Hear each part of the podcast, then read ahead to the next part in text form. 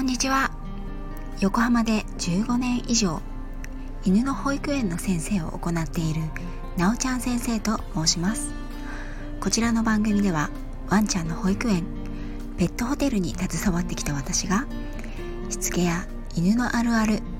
ペットホテルやトレーナーの仕事エクササイズやケアの話など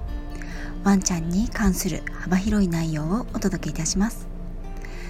また2人の子育てをするワーママとして時には子供と犬仕事とママ業などのお話を10分程度でしていけたらと思っています。このお話は私の主観に基づく内容になりますのであくまでも一個人の意見としてお聞きいただければと思います。前回は犬の保育園って必要なの？何をするの？というお仕事を紹介するようなお話をさせていただきました。今回はしつけ教室や保育園結局どれがいいの？どう選べばいいの？というテーマでお話ししたいと思います。一番初めにまずお伝えしたいことがあるのですがそれはワンちゃんを飼ったら必ず何かしらの教育に通わないとならないということではありません。飼い主さんがトレーナーに越したことはないのです。ですがもし何かヒントが欲しいなと思う時には是非今日のお話を参考に考えてみてくださいね。ワンちゃんを迎えてワンちゃんの教育を考えた時預かり型と対面型の大きく2つがあるとお話ししました。預かり型はワンちゃんのお預かりして飼い主さんに代わってしつけや教育を行うものです。このタイプの利点は家庭ではできない体験や経験ができるということになります。例えば他のワンちゃんなどの付き合い方を学ぶのには利点があるんです。難点としては飼い主さんが不在なので直接ワンちゃんと飼い主さんの絆を深めることには向いていないということです。もう一方の対面型の教育では飼い主さんとワンちゃんトレーナーの三者一体で行うものです。このタイプの利点は飼い主さんが直接ワンちゃんの理解を深めることができるということです。例えばしつけ教室に参加して待てのやり方を教わることで次の日から待てができるということです。難点は1回の時間が短いためその時間内で理解ができなかったり習得ができない場合があるということです。飼い主さんにはぜひ両方の利点と難点を知った上で利用していただきたいと思います。結局どれがいいの？どう選べばいいの？という場合にはまずワンちゃんに何を望むのかを整理してみるといいかなと思います。トイレを覚えてほしい。お散歩での歩き方を教えてほしい。など飼い主さんが主導になって教えた方がいいことの場合は対面型の教育を選ぶ方がいいでしょう。なぜなら一緒に暮らしていくのはトレーナーではなくて飼い主さんだからです。お留守番が長くてお家では退屈してしまうんでその間お勉強したり遊んでほしい。他のワンちゃんとの付き合い方や家の外でお勉強してほしい。など飼い主さんのできないことをトレーナーが保管できるような場合のことは預かり型の教育を選ぶ方がいいでしょう。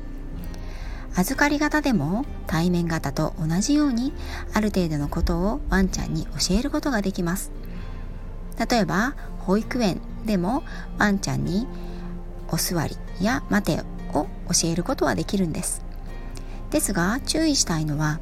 トレーナーさんの言うことはよく聞くのにうちではやらないというパターンです。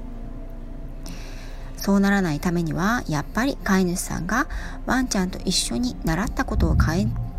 お家で行うことが必要です。ワンちゃんは条件や条件を状況を判断して行動するんですね。私の息子は空手を習っているんですがまあ家では全然練習をしないのでなかなか型を覚えません。ワンちゃんも一緒だなと思います。時々どのぐらい通えば治りますか？できるようになりますか？と聞かれることがあるのですが私にとっては少々難しい答えになると思います。なぜなら私とトレーナーとならそんなに時間がかからない場合でもお家で飼い主さんと一緒の環境でだと時間がかかる場合があるからです。噛む吠える破壊する引っ張るなどすぐにでも何とかしてほしいというお悩みの場合には出張レッスンなどの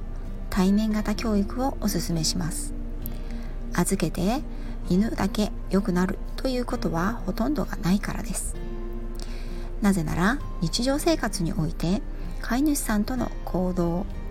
中で起こる問題は飼い主さんが行動を変えなければ残念ながらワンちゃんだけが変わることは難しいからです。